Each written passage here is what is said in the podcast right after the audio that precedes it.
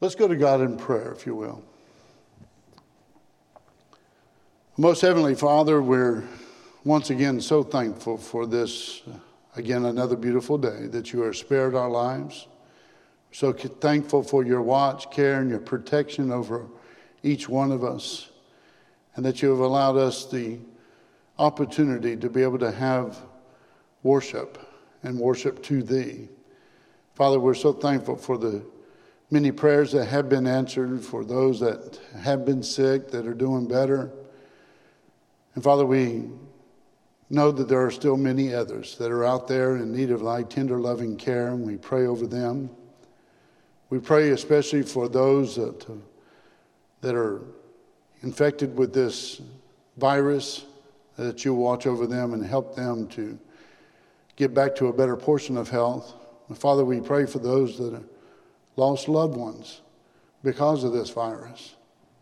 But Father, we pray especially right now at this point uh, to remember the Rutledge family and the loss of a loved one, Brother Glenn Rutledge and to be with the family in this time of sorrow and to comfort them. Maybe they always look to thee and thy word for that comfort and strength to overcome.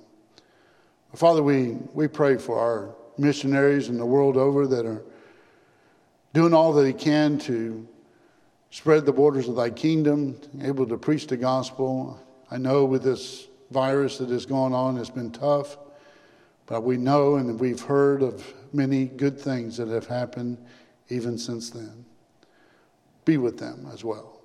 But Father, we pray for our first responders, our nurses, our doctors, those that care workers that are doing all they can to be with them that are in need. Help them to stay well, stay safe in every regard. Father, we pray for our military and what they're doing to keep us safe here in America as well. And those that might be infected, uh, you'll be with them as well. Well, Father, we're so thankful for your love and allowing us to worship Thee. May we do all that we can to give you the glory and the praise and the honor that you deserve. Forgive us of our sins as we repent so our worship will not be hindered. In Jesus' name, amen. If you have your Bibles with you, please open them to Luke chapter 14. Luke chapter 14, that will be the scripture and the text for our lesson this morning. Luke chapter 14, we'll begin with verse 15. And when one of them that sat at meat with him heard these things, he said unto him, Blessed is he that shall eat bread in the kingdom of God. Then said he unto him, A certain man made a great supper and bade many, and sent his servant at supper time to say to them that were bidden, Come, for all things are now ready. And they all with one consent began to make excuse. The first said unto him, I have bought a piece of ground, and I must needs go and see it. I pray thee, have me excused. And another said, I have bought five yoke of oxen, and I go to prove them. I pray thee, have me excused. And another said, I have married a wife, and therefore I cannot come. So that servant came and showed his Lord these things. Then the master of the house, being angry, said to his servant, Go out quickly into the streets and the lanes of the city, and bring in hither the poor, and the maimed, and the halt, and the blind. And the servant said, Lord, it is done as thou hast commanded, and yet there is room. And the Lord said unto the servant, Go out into the highways and hedges and compel them to come in, that my house may be filled. For I say unto you that none of those men which were bidden shall taste of my supper.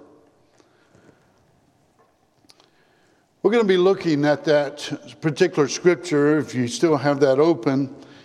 We're going to be talking specifically about how some folks seem to master the ability to make excuses for just about anything.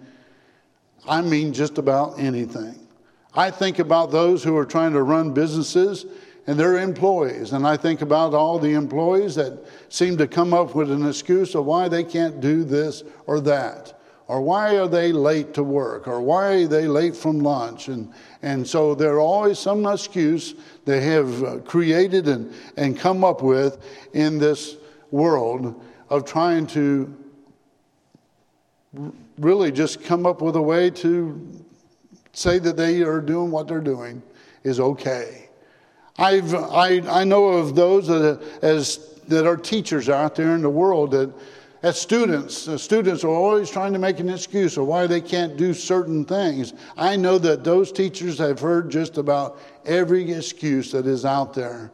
I know of one that's probably the number one excuse of why a student cannot t- turn in their homework is because the dog ate it. Well, we know that in some cases that has been true, but in most cases it is not true and it's just an excuse. And there are many other excuses why they can't turn in their term paper or, or a project that they were working on because it just wasn't enough time or some, some other excuse. But we understand they just seem to make excuses of whatever it might be every time. They have, we, we even find that in our spiritual realm as well when it comes to the church. There are people that will make an excuse of why they don't become a Christian. I find that interesting, you know, that they come up with different excuses. Well, if I, if I become a child of God, I, I might be condemning my parents who've already passed and gone on. And so it's just an excuse because they're living and they're having that opportunity and they should be doing all that they can to become a, a, a New Testament Christian. And so there's excuses. There are some that have excuses once they have obeyed the gospel and been maybe a Christian for some years, and they come up with an excuse why they can't do something that might have be related to work in the Lord's church. Why I can't do that and why I can't do this. And so we just come up with, with excuses. But I want you to notice me, with me here in Luke chapter 14, as we think about this idea of making excuses when it comes to the kingdom of God. And I want to first begin by talking about the fact that there was an invitation that was sent out. That was sent out and how that might apply to us. Look at verse 16 of Luke 14 and notice Jesus said, A certain man made a great supper and bade many and sent his servant at a supper time to say to them that were bidden, Come, for all things are now ready. I want you to think with me about how that there is an invitation to salvation in his kingdom. You know, God is interested in your soul. God is interested in my soul. As a matter of fact, God is in the saving business, isn't he? God is interested in, our, in yours and mine soul salvation. You know, the Bible tells us that Jesus Christ came to seek and to save those who are lost. Luke 19 10. The Bible also tells us that God so loved the world that he gave his only begotten Son, that whosoever believeth in him should not perish, but have everlasting life. For God sent not his Son into the world to condemn the world, but that the world through him might be saved, John 3 16 and 17. And then I think about the words of Paul in 1 Timothy 2 and verse 4 when he said, God who will have all men to be saved and to come into the knowledge of the truth. You know, God is interested in every one of us and our souls. So much so that he sent his son to die for your sins and for mine. You know, those who come to Christ can expect, first of all, forgiveness from God. I mean, to know that we can be forgiven of every sin that we have committed. The Bible tells us in Ephesians 1 and verse 7 that it is in Jesus that we have redemption through his blood, the forgiveness of sin according to the riches of his grace. The Bible also tells us that the forgiveness that we enjoy is absolute that we do not have to experience the burden and the shame and the guilt of sin once we become a Christian.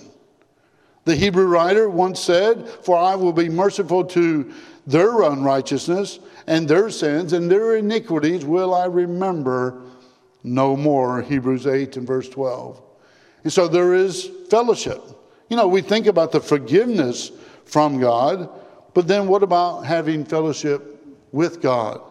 Paul would write in 1 Corinthians 1 verse 9, he says, God is faithful, by whom ye were called into the fellowship of his Son, Jesus Christ, our Lord. You know, when John wrote it in the latter part of the first century, in 1 John 1 3, he said, They he said, That which we have seen and heard, declare we unto you, that ye also may have fellowship with us, and truly our fellowship is with the Father and with his Son, Jesus Christ. You see, those of us who have obeyed the gospel, we have fellowship one with another. But we also have fellowship with God in heaven. But then I also think about the idea of having a future with God. To know that one day that we can be in eternity with Almighty God. We talk about God being in the saving business, but listen, God is interested. He's interested in every one of us and being with Him in eternity in that place called heaven. Paul said that we live in hope of eternal life, which God, that cannot lie, promised before the world began. Titus 1 and verse 2. It was Peter who said that God has given unto us an inheritance, and he said that inheritance is incorruptible, it's undefiled, and that fadeth not away, reserved in heaven for you. 1 Peter 1 verse 4. And so, first, there is the invitation to salvation in the kingdom. But then, secondly, there's the invitation to service in the kingdom. Did you know that we have been saved to serve? Some might find that a little funny. Well, listen to what Paul said.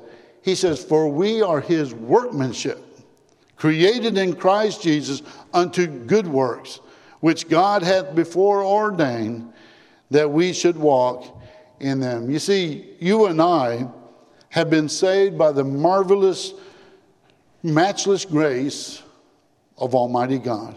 And because of that grace and because of the blessings of redemption, we ought to have a desire to be active in His kingdom. You know, I think about what Titus, or what's written in Titus 2 and verse 7 when the Apostle Paul said that in all things, showing thyself a pattern of good works. In Titus 3 and verse 1, he said, We are to be ready on that every good work. In verse 8 of that same book, he said, Be careful to maintain good works. You see? So God is interested in us serving in his kingdom. You know, there are a lot of opportunities. You know, as I said earlier, that people try to make excuses why they can't be involved in the work in the kingdom.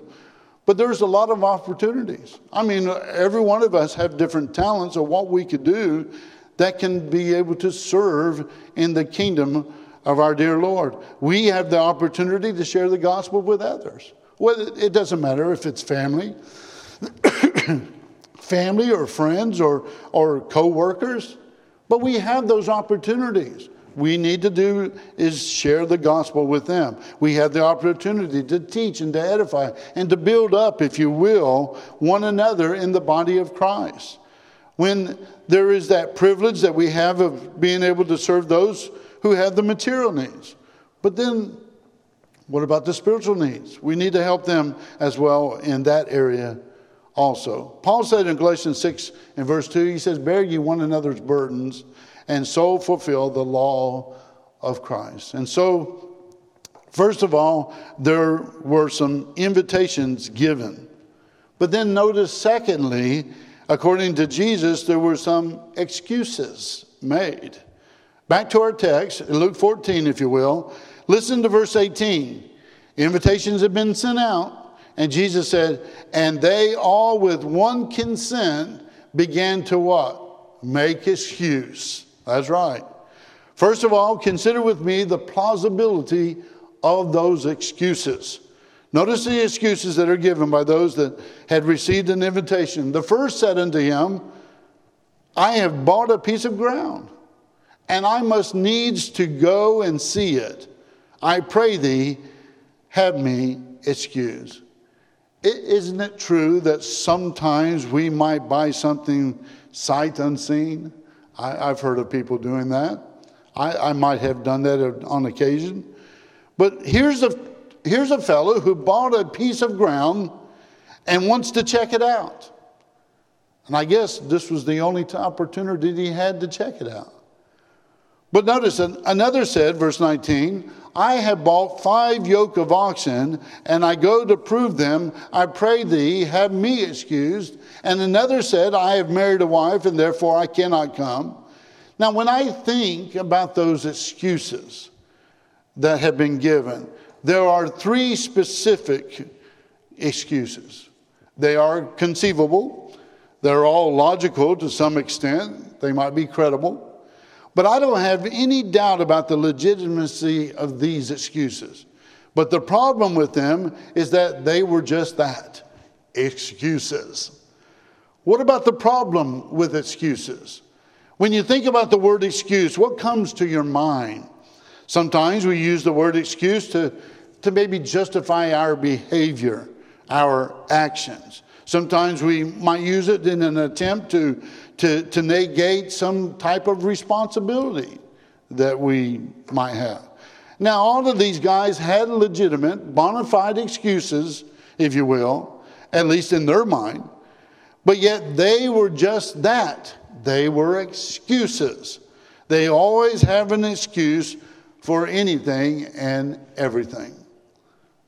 What about excuses in the spiritual realm? I mean, this is where it kind of hits home, doesn't it, for us? What about when it comes to becoming a child of God? There are a number of people that have any number of excuses as to why they can't become a Christian. You know, as a preacher, I've heard just about every excuse that might be out there. Every so once in a while, I'll get one that just kind of throws me off, and I was like, well, that's the first time I've ever heard that one. Well, I've heard them all. You know, one of the most prevalent excuses that I've heard used is the idea I, I just don't know enough, right? Many of us have heard that on occasion. You know, I would become a Christian, but I just, I just don't know enough. Let me ask you this. When Paul wrote in Romans 6, uh, 3 and verse 23, when he said, For all have sinned and come short of the glory of God, do, do you understand that statement? Uh, let's read it again. For all have sinned and come short of the glory of God. Uh, that's pretty good. I mean, you can't misunderstand that. I, am sure that all of us can understand that statement. But Paul said, As it is written, there is none righteous, no, not one, Romans 3 and verse 10. And so, based on that, well, based on that, we are sinners. And sin is a transgression of God's law, 1 John 3 and verse 4. And that means that every person that has reached the age of accountability is under sin. We also understand the Bible tells us that the wages of sin is death, Romans 6 and verse 23. That means that if you are outside of Christ, you are without hope and without God in the world, Ephesians 2 and verse 12. And so, if that's the status of our situation, then here's what you need to do. Well, you, first, you need to believe that Jesus is the Christ, the Son of the living God. Then, upon believing that, you need to repent of your sins. Well, are you willing to repent of your sins? That means to turn away from that which is wrong, to start doing that which is right. You know, Peter said on Pentecost Day to those present there in, in the city of Jerusalem, some of whom had had a part in the death of Jesus. He said in Acts 2:38, he told them to repent and be baptized. But repentance was very necessary to do what? It was a change of heart. It was a change of mind that followed by a change of actions and attitude. In other words, it is a change of life, right? In Acts 3 and verse 19, he says, Repent ye therefore and be ye converted. Do you understand that? Well, I hope that you do. And then the Bible talks about the eunuch in Acts 8 and verse 37, who acknowledged that he believed that Jesus Christ was the Son of God. Would you be willing to confess that? That you believe? Do you believe? And then Peter said on Pentecost Day to those present, Acts 2:38 once again to repent and be baptized every one of you in the name of Jesus Christ for the remission of sins. Well, they needed to be baptized in the name of Jesus Christ for the remission of sins. Do you understand that? If you understand that, then you know enough. That's my point. You know enough to be baptized into Christ, to put on Christ, Galatians 3.27. You know enough to de- that God will then add you to the church, Acts 2.47. Now, why do you why do you need to be a member of the church? Because the Bible says Jesus is the Savior of the body. And so, if you do believe those things, then you do know enough. You know enough to, to act on that and be saved. How much more do you need to know in order to become a child of God? Now, of course, we're going to continue teaching you after that where you need to be faithful, you need to be involved in the works of the church, and so on and so forth. But if you know enough in order to become a child of God, a Christian, I think you know enough. And so it's just an excuse when you say you don't know enough. You know, I've heard some folks say that I would become a Christian, but you just don't understand my past. Oh man, if you just understood what kind of person I was, you just don't realize how bad of a person I really have been. Well, maybe I just don't understand. Maybe, maybe I don't know how bad a person you are. Maybe I don't know how bad a person you think you are, but I do know this that the Bible says that where sin abounds, grace abounds as well. Right? I mean that is very important. It abounds more, Romans 5:20. Have you ever committed murder? Have you ever taken the life of another person? You know, there are people in our world that have physically taken the life of another. But did you know they can be forgiven? That's true. They can be forgiven. How do I know that? Because the Apostle Paul was once a murderer. He was then a persecutor of the Lord's church. And it says here in that 1 Timothy 1.14 that Paul said, And the grace of our Lord was exceeding abundant with faith and love which is in Christ Jesus. You go down to verse 15 there, and he said, This is a faithful saying and worthy of all acceptation that Christ Jesus came into the world to save sinners, of whom I am chief. That's a faithful saying and worthy of all acceptation. He said, Paul is saying there, look, if you're a murderer, I've been there, but I was forgiven. It might be that your life is marked by alcohol or drugs. It might be that you're a thief and that you have stolen in the past. Maybe you've engaged in sexual immorality, if you will. And in your mind, there's just no way God in heaven could ever forgive you. Well, listen to what Paul wrote to the church in Corinth. In 1 Corinthians 6, verses 9 through 10, he said, Know ye not that the unrighteous shall not inherit the kingdom of God? Be not deceived, neither fornicators, nor idolaters, nor adulterers, nor effeminate, nor abusers of themselves with mankind nor thieves, nor covetous, nor drunkards, nor revilers, nor extortioners shall inherit the kingdom of God. But then he said in verse 11, and such were some of you. That's right. But ye are washed, but ye are sanctified, but ye are justified in the name of the Lord Jesus and by the Spirit of our God. If you have in your mind that you are just too bad a person to ever be saved, then what about the Corinthians that we just read about? What about the Apostle Paul that we just talked about? And then there are those who say, you know what? I would become a child of God. I would like to be a member of the church. But I see that there are just some folks that I know that attend there that they're hypocrites. They may say one thing and they do something completely different. Well, I understand that. I understand that there are hypocrites in the church, or actually hypocrites in all aspects of our lives. But listen, When they step outside this world into that eternal realm, after having loved their life as a hypocrite, they will be judged accordingly as an individual for that. And it's not going to be pleasant. They will be lost and sent to a fiery hell. Jesus talked about the scribes and the Pharisees. He said, For they say and do not, Matthew 23 3. But here's what he said in verse 33 He said, Ye serpents, ye generation of vipers, how can ye escape the judgment of hell? That is Gehenna. The idea is that if someone is living the life of a hypocrite, if they are saying one thing but yet doing another, right? Their reward is coming. I would not let hypocrite, hypocrites keep me from obeying the gospel and being a member of the Lord's church. Because, see, they'll be judged accordingly. I will be judged accordingly. And if I didn't become a member, I'd be just as bad as they are. I would be lost into an eternal fire.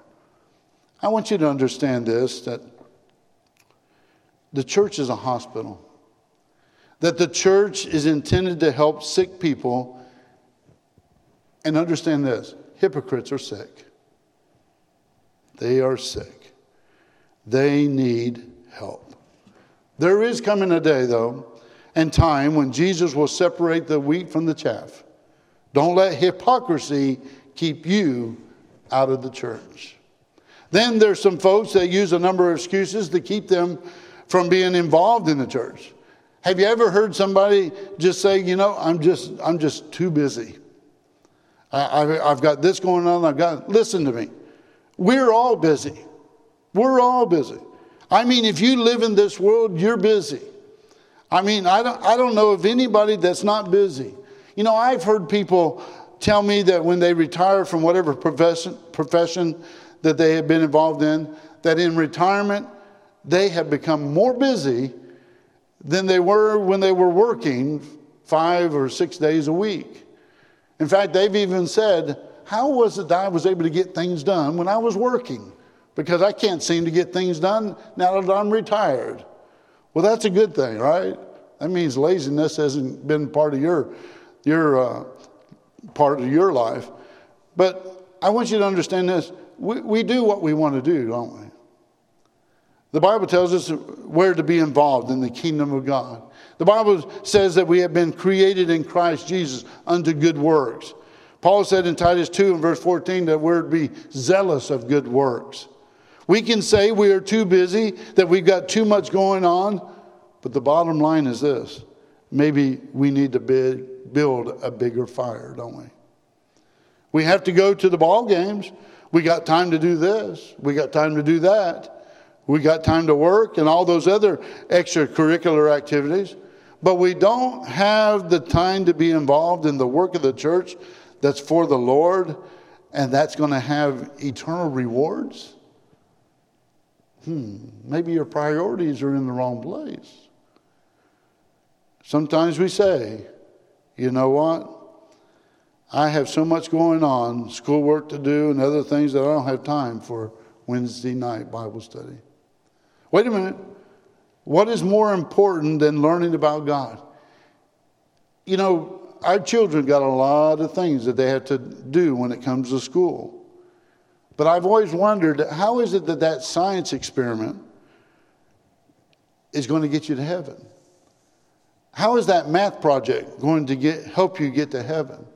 You know, sometimes as parents, we excuse our children from coming to services because they just got so much homework to do, so much schoolwork.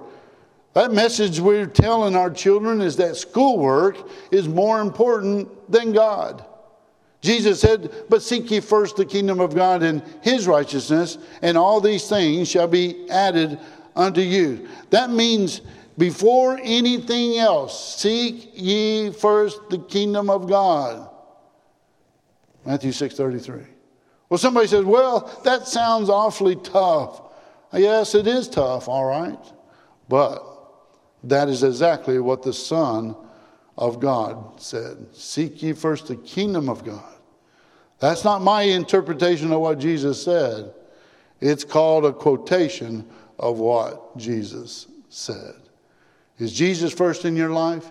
You know, in our text of Luke 14, Jesus said, And they all with one consent began to make excuse.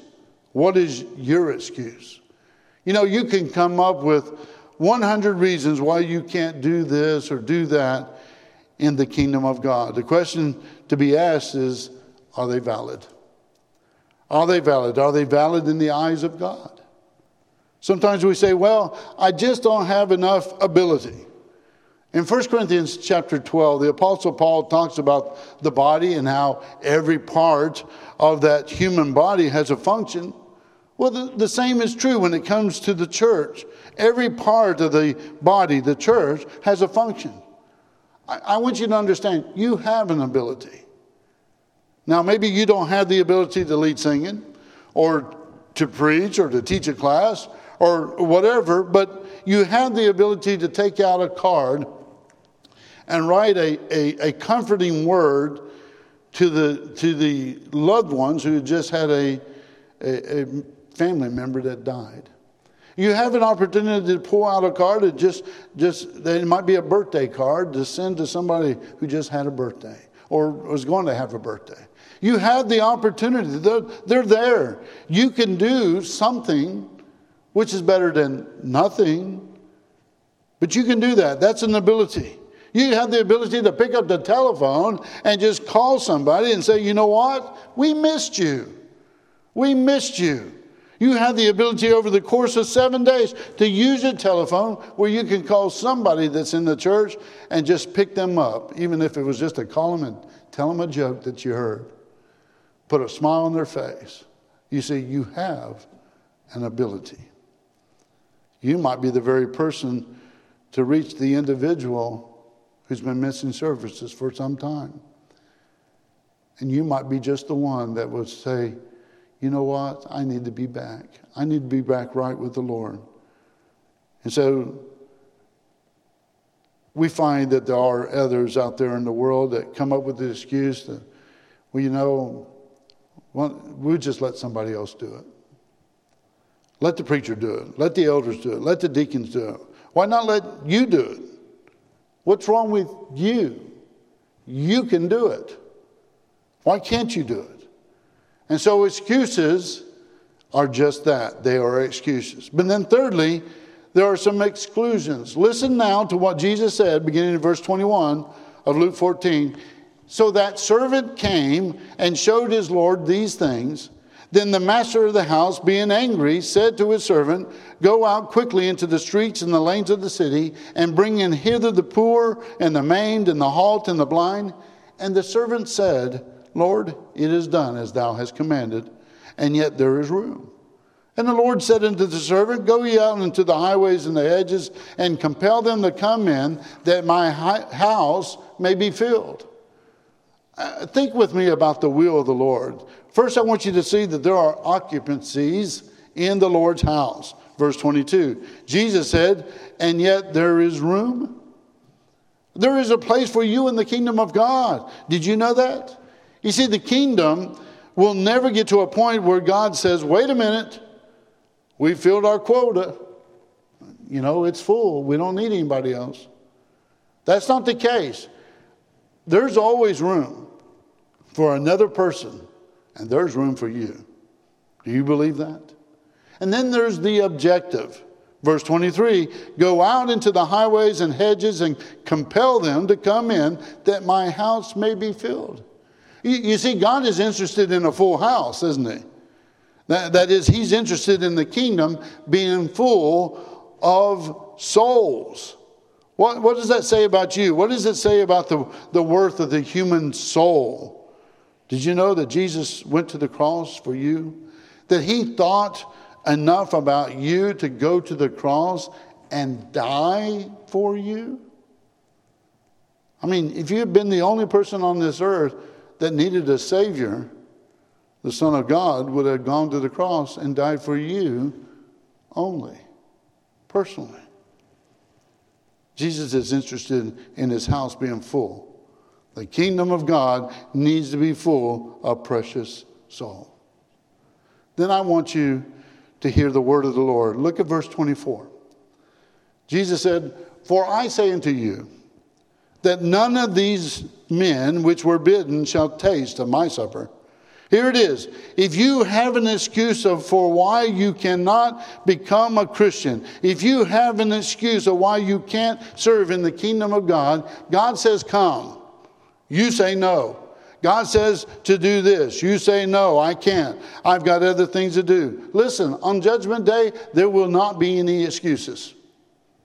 Oh, you, you might be trying to squeeze in one, but the Lord's going to say, Whoa, wait a minute.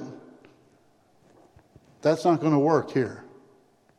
You might have been able to fool your boss. You might have been able to fool your teacher. You might have been able to fool, uh, your fellow man, fooled them. But you're not going to fool me, God says. Since you said no to me, and every time that I asked you to do something, now is my opportunity to say no to you. Listen to what Matthew writes, Jesus talking.